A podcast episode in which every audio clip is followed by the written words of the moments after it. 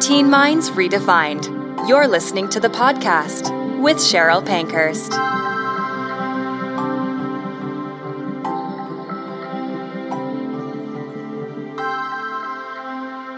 Welcome to another episode of Teen Minds Redefined, where we strive to redefine the relationships we have with our teens. We want to foster them to become their own authentic selves as they grow into these beautiful human beings on the planet.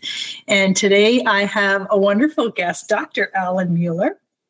And uh, Dr. Alan Mueller is a passionate advocate for authentic transformation. He started Adaptive Challenge Consulting in 2014 to help organizations navigate their greatest challenges through listening and real conversations. Dr. Mueller has worked in finance, sales, higher education, and even hospitality.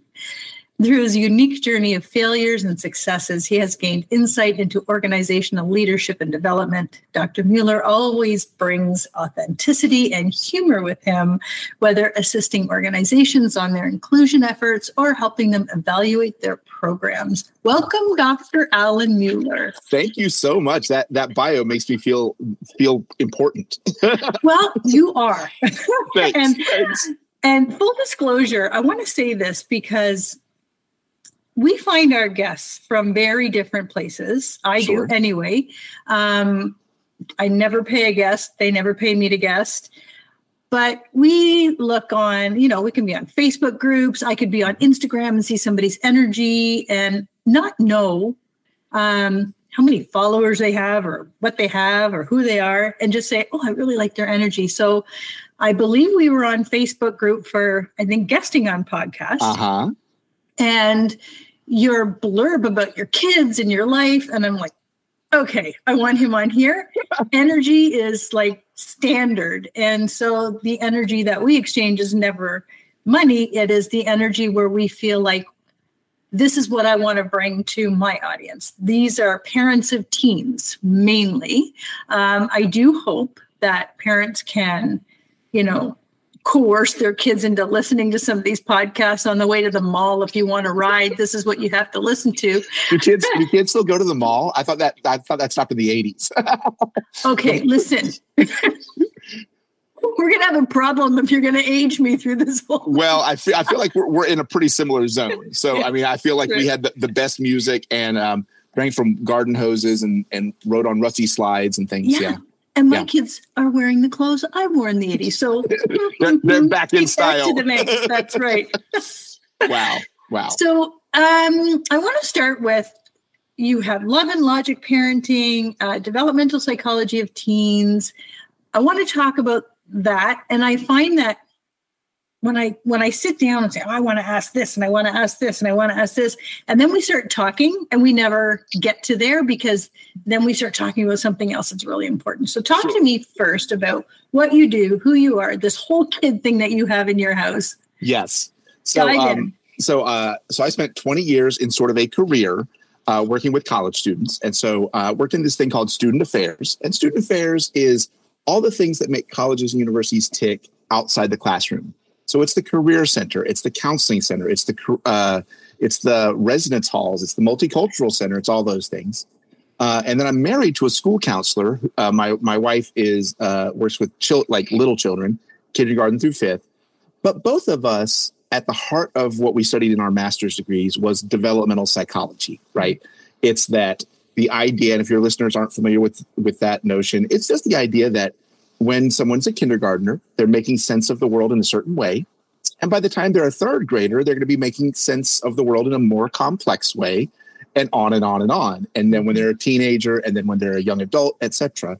And so, um, developmental psychology and the idea that that uh, people are learning and growing constantly is at the heart of what both of us studied formally. Um, then my wife went to a seminar on love and logic parenting and brought a book home right when we had our first kid. And oh my gosh it was the best thing ever. I i i have a 19 year old and a 15 year old i have never ever had a temper tantrum in my house. I've never had a slammed door with them yelling you don't understand which is things that people told me i was going to have with teenagers. Mm-hmm. and and I think my my experience as a Gen Xer, I mean, I I think that that I was used to that. Um, and the love and logic system i i can't say enough. It's it's a an amazing system. Um and and two the thing the thing that's really cool is when, when i was working in colleges and universities i'm helping students plan the, the next formal dance or i'm helping them with a leadership program but i'm trying to draw out the learning yeah. and the love and logic system fit me so well. And and I, I told my wife i'm like this is sort of just sort of what i do in my profession organically you know, like like be empathetic and hold them accountable, and then support them if they need support, and don't forget to remind them that consequences happen. Like like the the love and the logic that that that was a part of my practice anyway. And now there was this book that helped us do it with our kids. So holy grail, holy grail. Yeah, Empathy yeah. is so. Um, I work a lot with um, CPS Ross Greene, and it, it's all about empathy, and it's all about you know expectations and, and behavior the slamming of the doors and the you know the temper tantrums are just secondary just a piece of communication saying ah, i can't do what you need me to do and i don't know how to handle that. And when we put that lens on and we keep it on tight our relationships with our kids with anyone yeah. you know it, it's like people kids students do well when they can and so right. when they can't, then we it's time for us to sit down and, and have those conversations. And I think it's so important.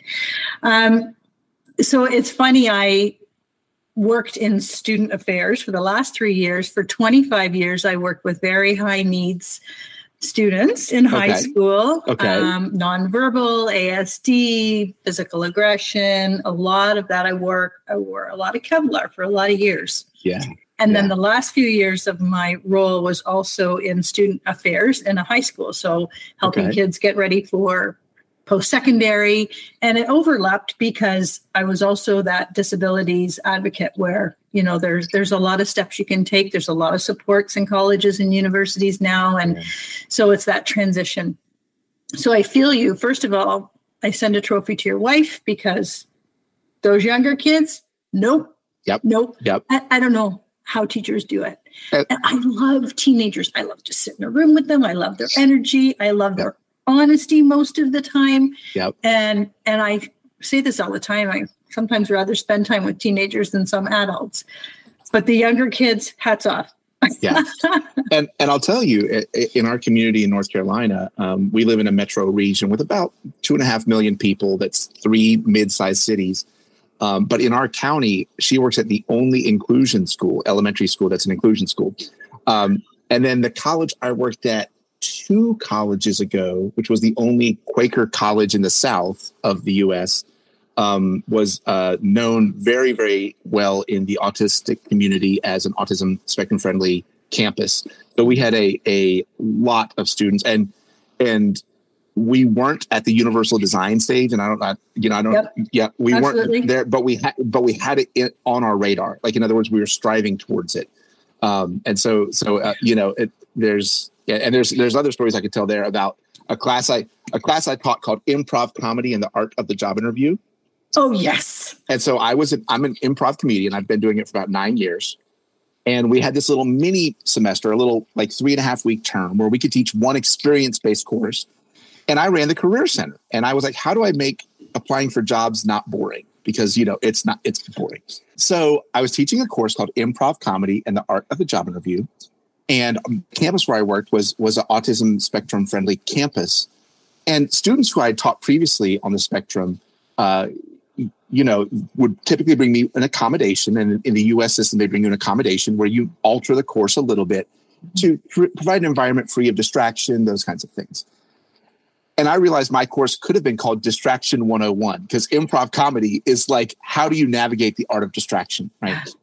And so I, I when when I had a, an, an, autistic student or two take the course, initially I had to think to myself, I, I had some biases I had to unpack, right? And then once we got into it, and once you understand that being a good improv comedian is not about being creative and witty, it's about following rules. Bingo. And and it not only is about following rules, it's also about like the best improv comics have this amazing ability to sort of zone out on the nonverbals that their partner is giving. Mm-hmm. And if you know something about folks uh, autism spectrum disorder, that's it's not a universal experience, but many people in that community quote unquote struggle with. I don't want to, you know, I'm going to put quotes here, mm-hmm. but challenge are challenged by reading nonverbals that that people who aren't on the spectrum read very intuitively. That's actually an amazing asset when you're doing an improv scene to not get in your head about what your your scene partner's nonverbals doing, to actually listen to the literal things they're saying. And so within, I taught that course for five or six years, and by the time I was in my third year, the secret was out, and I had so many students on the spectrum taking my course, and some of them were the best improvisers I ever taught and it was That's such amazing. I got to check my own biases a little bit because I, I, was like, I was like, well, of course I'm going to support them and I'm going to do the accommodations that they need. And but my my I had some anxiety about mm-hmm. their fitting into how I had thought of the class, and it was it was uh, education for me as well, which was awesome. becomes a superpower. Oh my gosh, such a like like we actually would take the students to the comedy club, and one of them vol- was an audience volunteer, got up on stage and did did this thing and then my colleagues from the the uh, improv troupe later was like, "Do you think he's interested in joining the troupe?" Like, like you know, I'm like, I'm like, well, he's he's 19, so I don't I don't know, you know. yeah, but it was it was That's really cool. Amazing. Cool. Yeah. So oh, I could just go down so many different paths, but what I want to talk about yeah. is, and it just kind of struck me this morning, and you're going to be that the other side of it. So I'm in high school. Yeah just out of high school. I'm sorry, sure. just out of high school. I just retired. I, I knew what you meant. I was with you. Thank you. you. And I'm sitting here thinking this morning that the kids who entered grade nine in 2020 are your graduates in September. Yeah. And I don't want to, and COVID was here, COVID was there. There's a lot of great things we got out of COVID. I like to try and focus on some of the positives. But what are we looking at for kids coming in in September yeah. in college, university? I'm going to say it's a blanket post secondary. What do we need to tell parents about allowing that to happen? Because I think what stuck with me the last couple of years were oh, we've got to fill these gaps and they're going to get into the first year of college and they're not going to know this and they're not going to know that. But it's global everyone is going to be in the same spot emotionally and socially getting into that first year. Yep. So we don't have to pressure the kids, right? So can right. you talk about that? Sure, sure. So first of all, I, I would always see these reports about, well, our kids are going to be behind, and I'm like, behind who? This was this was uh, around the globe. So so this ultra competitive thing that's very present in the U.S. and in a lot of Western countries, you know, the very competitive thing, it, it's real, and so that weighs on people. And then something else that's sort of in the background is this idea that well, my student has to do this, this, this, this, this, and get perfect grades, and this, this, this to make it to the. And oh my gosh, stop! Just stop. Life, life is a, a highway. I'm gonna, I'm gonna tell your listeners. Um, you're talking to somebody. Uh, I know my bio sounded like I have my stuff together. It took me seven years to finish college and when I finished, my GPA was 2.16. Right. And so I joke with people that like my friends graduated magna cum laude and summa cum laude. I just graduated thank the laude. Like, can't believe he even made it. Like, and so and so you know i was i had a, a, philosophy degree in my back pocket and and my skills were mostly i had been a cook and a waiter in a restaurant right and so and that was seven years post high school that's where i found myself with a mm-hmm. philosophy mm-hmm. degree with a c c average and and some skills on on cooking and waiting tables right? And this idea that um, your 15 16 17 year old has to have a perfect resume and a perfect this and a perfect that to get to the next phase to get to the next phase to get to the next phase we have to demystify that. We have to break that down. Um, I, I also too though as soon as i say it i realize i grew up kind of white middle class right? And that there are other communities where um, some of that perfection is that's going to unlock this for me educationally, which is going to help get me out of poverty, maybe, mm-hmm. or help raise my profile in a way that is helpful given what I'm navigating in terms of the isms of my community, the racisms and the yeah. transphobia and all that jazz. Um, so I, I, I want to say the both and, right? The both and, which is which is we need to normalize the growth mindset, which is failure is part of life failure is a learn can be a, a great learning partner can be a great old friend mm-hmm. um, i taught another course called um, called careers in the arts and on music majors and theater majors and uh, and I, I love, I'm a music person, and I'm a theater person, but don't have a degree in any of that. So I got together with the faculty from the theater department and the music department. But what I did is I brought in all these other people to be in my class who were actually in the field. And it was people who are like, okay, I'm a full time dad or a full time mom, and I do set design. Or um, I'm not rich and famous, but when you need an Afro Peruvian drummer in New York or New Jersey, I am the person that everyone calls and I make a living at it, right? Yeah. Or I'm a session musician in Nashville. And sure, you're not going to see me on any kind of uh, on a music video, but if you look at the liner credits of half the stuff you're listening to, that's me on the drums kind of thing, right? And these amazing folks uh, who just some some amazing, amazing stories of failure and success and failure and success. One of the things they kept saying was, "Make friends with rejection, right? Yeah. Make friends with that, right?" And so, so to your point, um, the the whole okay, well, they're entering high, school, they're ent- you know their post secondary thing at a disadvantage. I'm like, I'm like, okay, then collectively, and compared to what? And so it, it doesn't because those people who are entering first year of university there's a comparable cadre of people who are entering middle school. And so so you know the teachers know the educators know the support systems know and the the general principles of how to provide support are still there. Yes. the general principles of we are you know at colleges and universities typically a lot of there's a lot of time and energy spent on the first year. How do we help mm-hmm. students with that first year? Because if they get past the first year it's more likely they'll graduate Mm-hmm. And what support systems? It's the orientation program. It's the University 101 course that's about study skills and those kinds of things.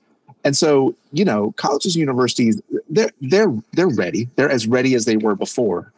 And, you know, I mean, it's even though those students may have lost some of the things that a cohort above them had, mm-hmm. they also gained some things that are fascinating and, and interesting. And so, you know, I, I think in the grand scheme of things, our kids are much, much more resilient than we think, right? Any first time parents, like uh, with my first kid, every time a pacifier fell on the ground, I would sterilize it, boil it, and whatever before giving it back to my kid. And then my second kid came along and I was like, wipe it on my shirt. Here you go. Right. because I, I had to learn that my children, after I had you know maybe even dropped my kid on a couch or something right like or or you know eh, you have to learn that that kids are are going to they're going to transcend. They're resilient, yeah. and they and they they have this wealth of um, readiness for change. And this is the only this is the only world they've known. In other yeah. words, th- there's not a non-COVID world for them to miss. They, exactly. They don't, they don't, they don't miss that because yes. it doesn't it doesn't exist to them. Yeah. I did um one of my first solo episodes was on a pet peeve, uh, helicopter parents. Oh my gosh. Oh my gosh. And it comes and, yeah. It comes from, and it's so interesting because when I held my first child, I described to people, well, first of all, after watching my wife give birth, I, I decided that I have uterus envy because, oh my gosh, that was amazing. Um, and second of all, I, as I'm holding my first child, I tell people, I'm like, yeah, um, I, apparently there's a crazy switch in in a brain, and when you hold a child for many parents, it gets flicked, right? Where all of a sudden but before, like, I had a dog, and before I had a kid, that dog was my fur baby. And then as soon as I got home with the kid, I was like, oh, that dog's a threat. And, and I love the dog, but but all of a sudden the switch, the switch, right? The yeah. I have to protect this little human uh, because I need it because they're very. You, you look at animals, you know, and I, I go to the, the animal kingdom at Disney a lot with my kids, and, and they talk about a giraffe, a baby giraffe, within minutes of being born, is standing up and walking around, and you know, mm-hmm. and and a lot of animals are like that, and humans know. Humans know. Humans are so fragile at the beginning, and so um, the the helicopter parent phenomenon, I think, comes from the parents not understanding that they have the agency to toggle that switch back off, and that they need to. Yes. And, the the more important thing, and, and love the love and logic system doesn't say this per se, but my wife and I always kind of said this. And then Michelle Obama, uh, uh, who in the U.S. she was a, a first lady, like a, mm-hmm. the wife of the president down here. Um, Michelle Obama said this. I heard her on NPR. And I was like, oh my gosh, I, I wish I had like copyrighted it or something because it's so validating. She said that that we're not raising children; we're raising future adults. Yes. Yes. And my my wife and I always thought that we're like we're not raising children. We're raising younger people into future adults. And I am so proud of the adults that my kids are, are becoming. Like it's, I, I, I can't even, uh, and it's, this is so diametric, diametrically opposite of how I was raised. I mean, entirely opposite. Oh, oh yeah. I was yeah, yeah. so, sh- I was so sheltered in yeah. every sense of the word and, and, and an only child. So there was like mm. nobody to break the ice. And, and I had a beautiful childhood. My parents, wonderful. So there's no complaints, but yeah, notice and learn. Yes. Yep. Yep. But I, I always say to parents, even when I when they were like hovering, I would say they're going to think you don't have faith in them.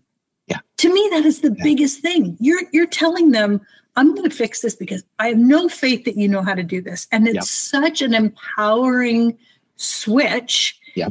You know, to give them like, oh, and even this whole when I started this podcast started to be um, talking to parents of kids who are neurodivergent in special education and I and it has now evolved into we just want our kids to grow up to be themselves. Yeah. Not our dreams of what they should be, yep. not what we missed out on. Yep. You know, university's still open, make your yep. own application. So as kids are coming into college and choosing their programs, yeah. What would you say to parents about those programs about picking about allowing oh my gosh. Uh, so stop the pressure. So so i'll give you a, a real a real quick story. Um, well first of all let me frame it and just say that it, the baby boomers mm-hmm. thought that okay you go to college to learn a certain skill set that is going to be in, entirely equal to a career. And a career you're going to work for that same company forever right? I saw something on linkedin where it says the boomers uh, joined a company gen xers joined a profession and the millennials are joining a life and building things around that right? And, and i'm like i'm like i'm like yeah my my boomer in-laws and parents and stuff were, were like the company per- people. Mm-hmm. me i was i was in my profession deeply but i don't know five or six different places. It's you know i kept moving place to place. Um and and then the millennials are are are at least in the us are dramatically changing our our work life balance which is amazing. So prop, props props to millennials but as to that question about the major, um, I was sitting in this this uh, giant meeting with all of the these heads of industries and and um, and education. Uh, it was part of this consortium, and my and my city has, uh, gosh, I think two large universities with fifty thousand students each, and then like five or six small private colleges. I mean, it's mm-hmm. booming with colleges and universities. Uh, and then all all of this industry, FedEx and um, uh, uh, Volvo trucks, and Wrangler jeans. If you've ever had Wrangler jeans or Lee jeans, that's from my my city. Okay. So I'm sitting here with like the CEO of, of Wrangler jeans, who by the way wears jeans to work, right? And the CEO of of Honda Jet and FedEx and all of these companies and all these chancellors. And we're talking about how to get college students to want to stay in our city. Our city is a little bit more geared towards families, and they want our college students to stay.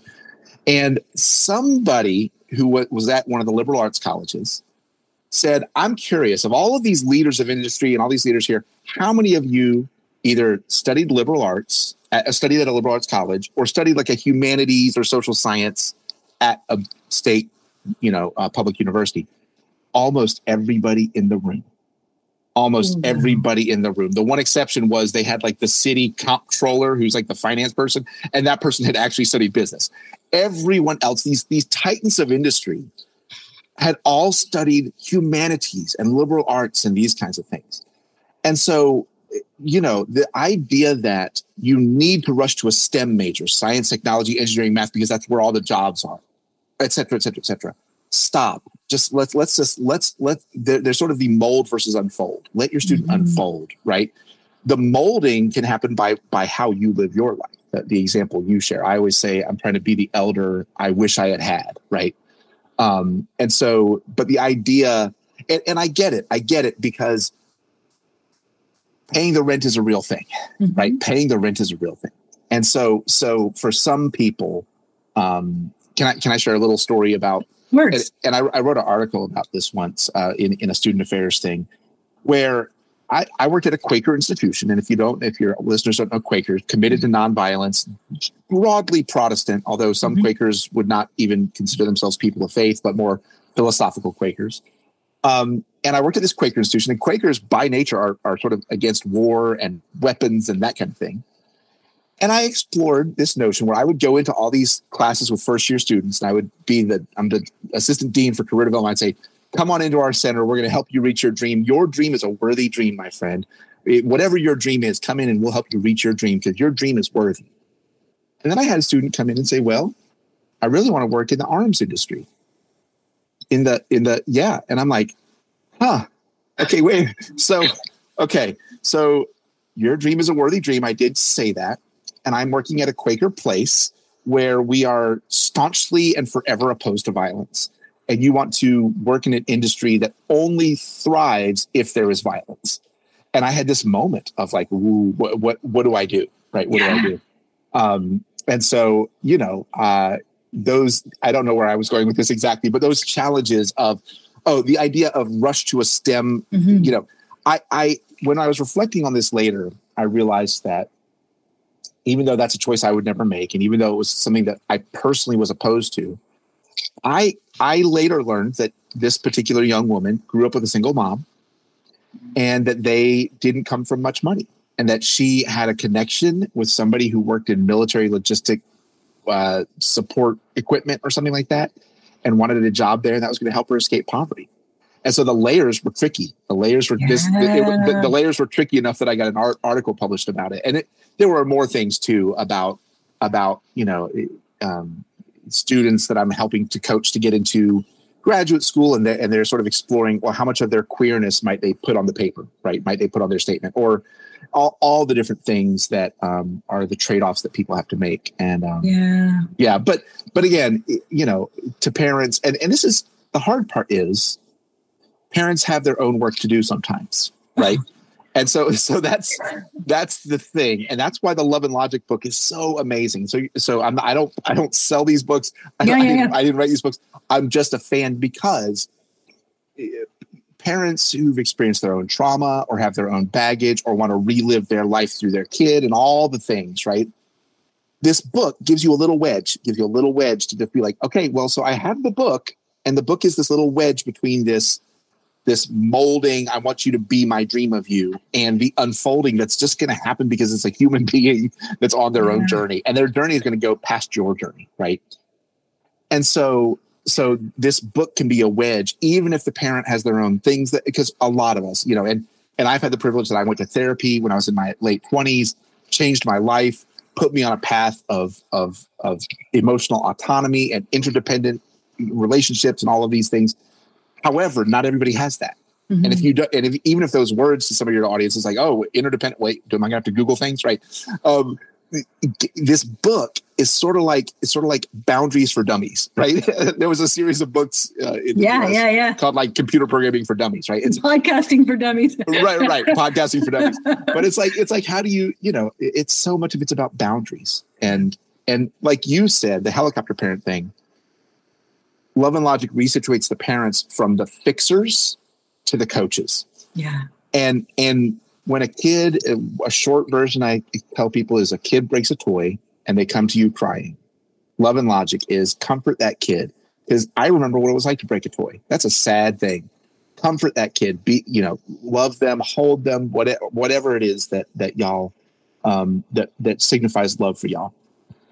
Then, as they calm down, don't go fix their problem, but be like, so that toy's broken. It's probably not going to be as much fun to play with. And you do have other toys. And, you know, if you want to replace that toy, I guess you could, you know, do some odd jobs and earn some money and do the things. And I'll support you in that. As opposed to so many parents, they hear the kid crying over the broken toy. The solution is go buy a new toy. Yep. Fix it. Fix it. And so you're becoming this like, this like fixer of all things. And then once you start doing that, kids understand psychologically, way without words, they understand if I cry like this, I will get that result. And this will get fixed for me. Yeah. And that does not fare students well for life. It doesn't. Good luck in the workplace. right. It, I don't to, like my boss. Uh huh. Uh huh. And mom's not coming in. Mom's uh-huh. not coming in to fix the supervisor. Like, and it I, starts so yeah, young like it yeah. just needs to start young it's funny the other day my son put a poster a reel or whatever the hell you want to call it on instagram and it said and we hadn't talked about this or anything but it said so i would come home and tell my mom that my grade six teacher doesn't like me And she would say, And what are you going to do about that? And I was like, Yes, it Yep. stuck because I would be in high school and parents would say, Nope, I don't want Mrs. Jones for math because I hear she, and I would just say, We don't student shop. Yep. You can't teacher shop. Yep. It's so funny because when they, when you have even kids coming into grade nine, I Uh-huh. would hear parents or even teachers, mainly the maths and sciences, sorry, not sorry, but that's the way it goes. Uh-huh. We have to, this isn't acceptable. We have to get them ready for university. Well, no, we have to get them ready for second semester. Right. And then in second semester, we're going to get them ready for grade 10 because if you, the pressure we put on kids when they're 14 saying, Yeah. Yeah. got to get ready, got to be this. Well, you know what? That's like telling me in March I need to be ready for Christmas. Not happening. No. No. It's not even happening in November.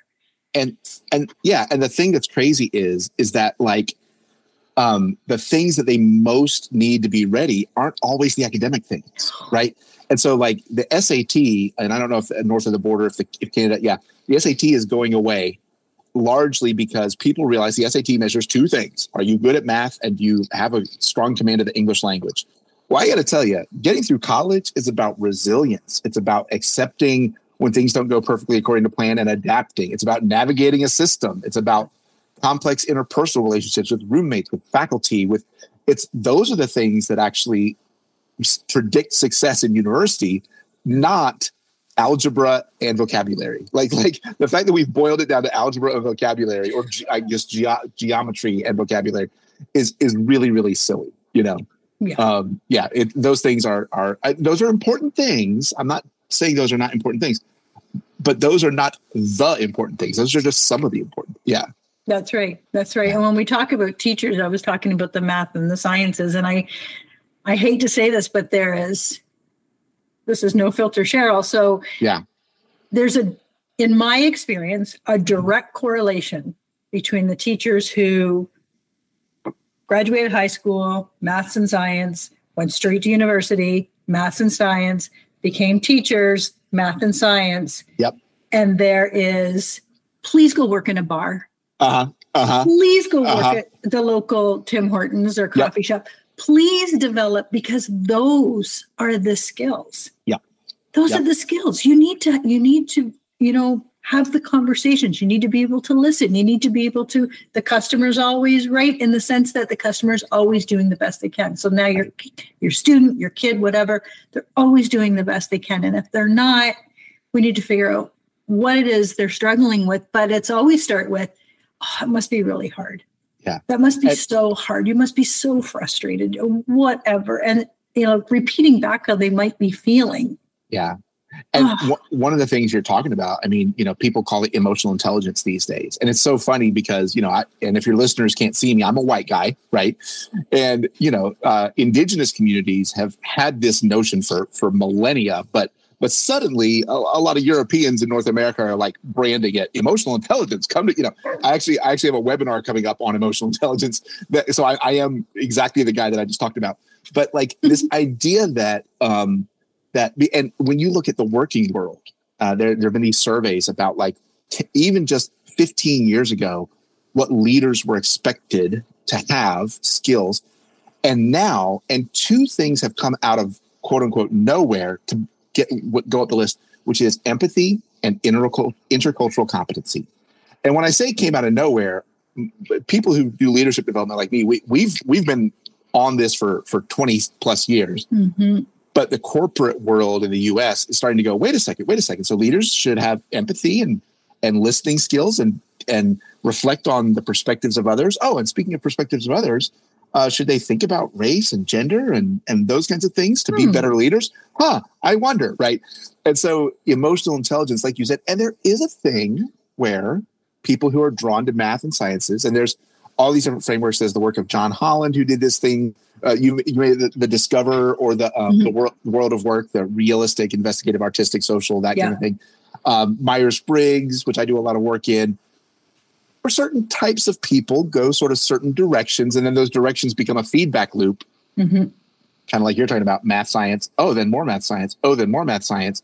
and they surround themselves with those communities where if somebody's not introducing emotional intelligence and those kinds of things they don't they don't necessarily show up yeah exactly and we need to you know especially if you're going to be in this profession yeah yeah there's that human connection oh yeah that human connection that even if it's you know once you start learning about it you start embracing it it might mm-hmm. sound very foreign. It might sound like i'm learning japanese. I don't know what the what is this feely feely shit? But right. it becomes oh that's what it is. Uh-huh. okay uh-huh. now i'm understanding. And that's the growth. That's a growth of the teacher the parent the kid. Yeah it's huge. All together and and not poo-pooing the emotional. And this is this is part of like misogyny right? This is part of toxic masculinity of that emotions have something to do with weakness or emotions are less important than logic or whatever. And when i do myers-briggs workshops i'm like y'all stop it. Let's just stop. There are other interesting things and this is a, a funny thing i think. I, I often break a group into extroverts and introverts or people with extrovert preferences and people with introvert preferences. And um, i ask the whole group, I'm like, has anybody ever heard the phrase resting Mitch face? And and I say, and they're like, what? I said, resting Mitch face with an M. And they look at me, they're like, no, I don't think that's a thing. I'm like, yes, you're correct. That's not a thing. Because introverted men don't get their their affect policed by anybody. They're not I, I'm like, I'm like, yeah, I'm like, I'm I'm 40 some odd years old. No stranger has ever just told me to smile randomly like I, like like oh honey you need to smile more like i've never had that happen right and and so then i turn to the extroverts and i say hey extroverts look at the introverts look at how many of them are women. And and bonus look at how many of them are also women of color. And think to yourself have you ascribed aloof resting you know what face? Have you ascribed um uh you know standoffish or attitude or whatever? Stop ascribing that now. Stop projecting wow. that onto people right? And so it's it's the this is part of emotional intelligence. I mean, as tried and true as the Myers Briggs is, and the Myers Briggs has its own complicated backstory, which I unpack with people, but um, there's something about that that is that intersection gender straight on, straight on, because it, similarly with extroverted women, especially with some of the other Myers Briggs types, but extroverted women, bossy, right? Extroverted men, go getters, right? And so it's like it's like wait, wait, you, can you can we not pick this apart a little bit better, right? Um, so the emotional intelligence piece, you can start with extroverts and introverts, and start with mm-hmm. if you're an extrovert, it's like being a bird, and introverts are like fish, and and fish think water is the norm, and birds would drown in the water, and yeah. and and fish think air they'll die, which they will, but for birds, air is the norm, and so understanding that um, you've got to realize your own perspective is just your own perspective and go from there. Yeah, hundred percent. And and for me, emotion is energy, but it doesn't mean an introvert who's sitting quietly and not, you know, interacting. It does not have energy. They have energy, but you have to look. Yep. You have to like shed your you know i know my daughter in high school like i always got the call she never raises her hand she never answers questions she never and and and this is uh-huh. this is who she is uh-huh. And that's okay you know and that was always the meetings always the meetings that just used to make me like and yeah and and to me i think and this is the thing i think that extroverts are never really pressured by society to be more introverted but introverts are pressured to be more extroverted. Every time I've ever seen a class syllabus that says class participation this many points, as an extrovert, I'm like, yay, so uh, free points. Most people with introvert preferences, that's anxiety producing, right? Or they're mm-hmm. doing math in their head. How many times will I have to speak? So yes. when I do this, I, I tell people to not to to be who you are, but also work towards moving to the middle when you've got good energy, right? In mm-hmm. other words, we have to demystify introverts. You need to be more extroverted, but understand when it's time. And introverts already know this when it's time to turn it on and turn it off. Mm-hmm. And you know, and then extroverts when it's time to turn it on and turn it off. And by that I mean your mouth, right? For yeah. extroverts, right? Yeah. Um, and so understanding that builds uh, builds empathy and builds grace and patience with each other, and that's that's part of what we need, right? And so. Mm-hmm. One real quick thing I'll tell you, I had a student in a leadership group um, uh, named named Cecilia. And after three weeks in the program, we met once a week for two hours. all the other facilitators came to my office. They were very concerned. They're like, we think Cecilia is really disengaged. And I'm like, oh, okay. And I'm like, yeah, I've noticed she's kind of quiet. And then I looked at the other three facilitators and I was like, extrovert, extrovert, extrovert. Mm. Checked in the mirror. Yep, I'm still an extrovert. Okay, wait a second. What are we doing? Mm-hmm. Then I asked one, I said, has anybody just stopped her and asked her if she likes the program? So I said, I'll be in the cafeteria later. I'll flag her down. So I saw her. I said, Cecilia, tell me, tell me how are you liking the, the leadership program? Oh my God. She was like, blah, blah, blah, she was like, it's the best part of my week. And I've made so many friends and I'm learning so much, blah, blah, blah, blah, blah. We had projected onto Cecilia that she was disengaged because her engagement wasn't loud like our engagement. That's it. That's it. Right. And we need to check it. We need to check that. And it's fair to say to Cecilia, Hey, are, are you engaged? You know, your, your extrovert, your extrovert classmates have already let me know through their nonverbals and their verbals and what they, they have already cued me, clued me in, right? Mm-hmm. Are, are you engaged in this? Are you, you know, it's fair to ask, but don't project and assume. Right. Yeah. And are you, you know, we, introverts can decide for themselves where where's a growth for me? Yes. Where's the growth for me? Not your growth where's the growth for me? And are do you desire that growth? Right. If that gives you energy watching something think hmm, i would really like to be doing that because that yeah. feels good. Yeah. great. Let's let's foster that. But if not you know the whole thing about even even this podcast is like we just want our kids we want everyone just to be their own authentic selves. And what does yeah. that mean?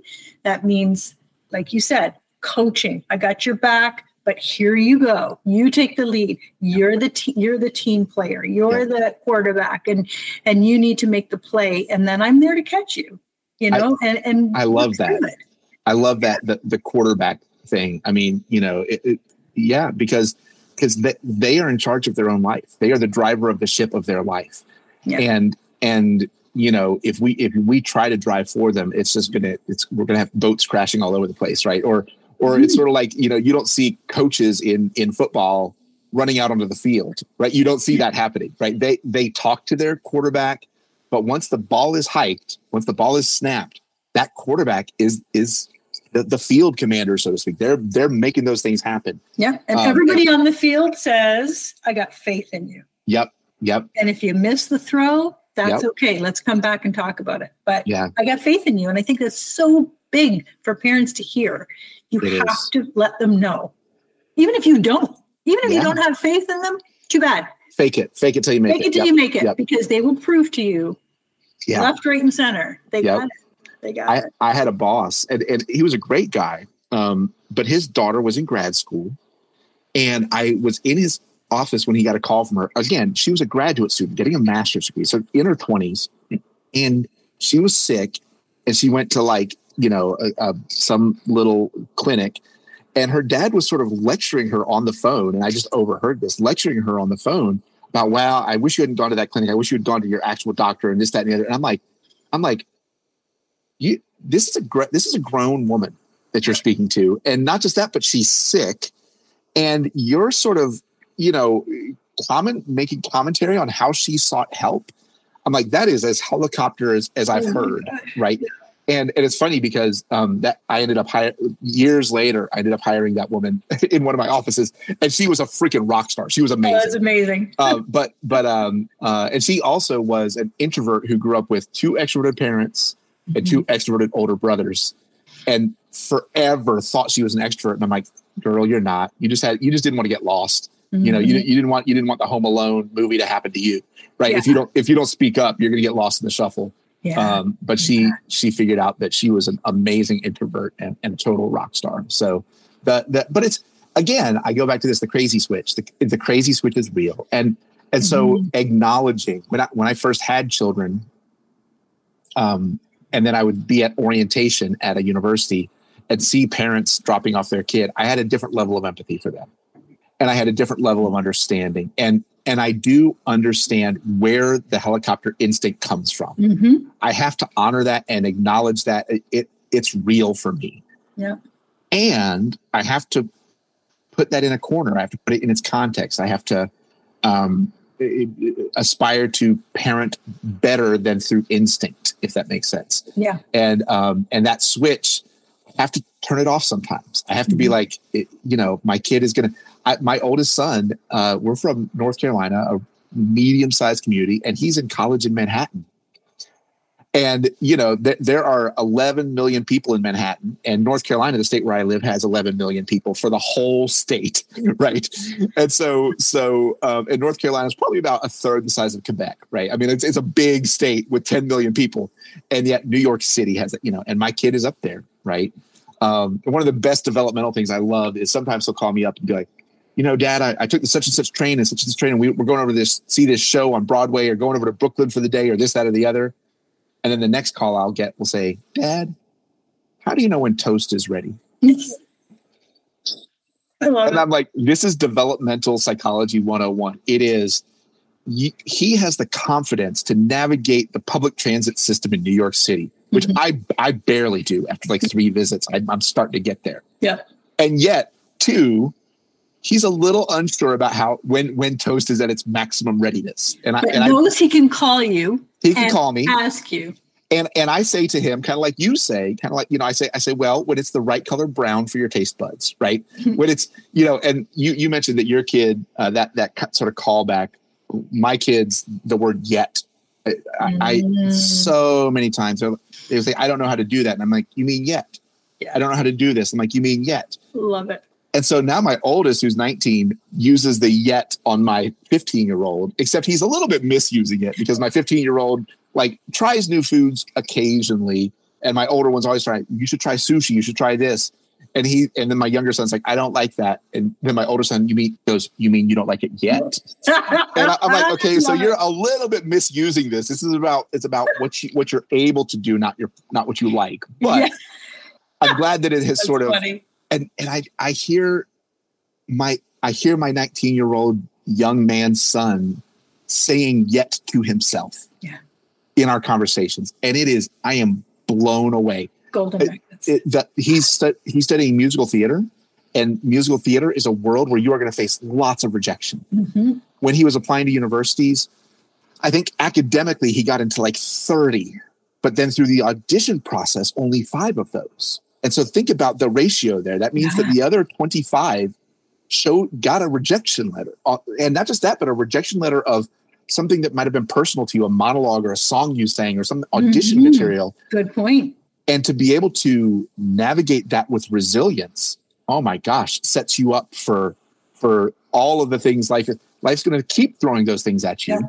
You're gonna, they're they're going to be jobs you don't get. They're going to be things that you're pursuing that you that don't pan out. Yeah. And um, yeah, so I'm I'm exceptionally proud of of the the the young adult he's become and is that. and is still becoming. You know, Yeah. That's awesome. I think I said to my kid once, not that long ago, it's like he uh he just got engaged and he's happy and and I'm divorced and you know went through all that and so I was like, oh yes, like you're happy, like we didn't mess you up too much.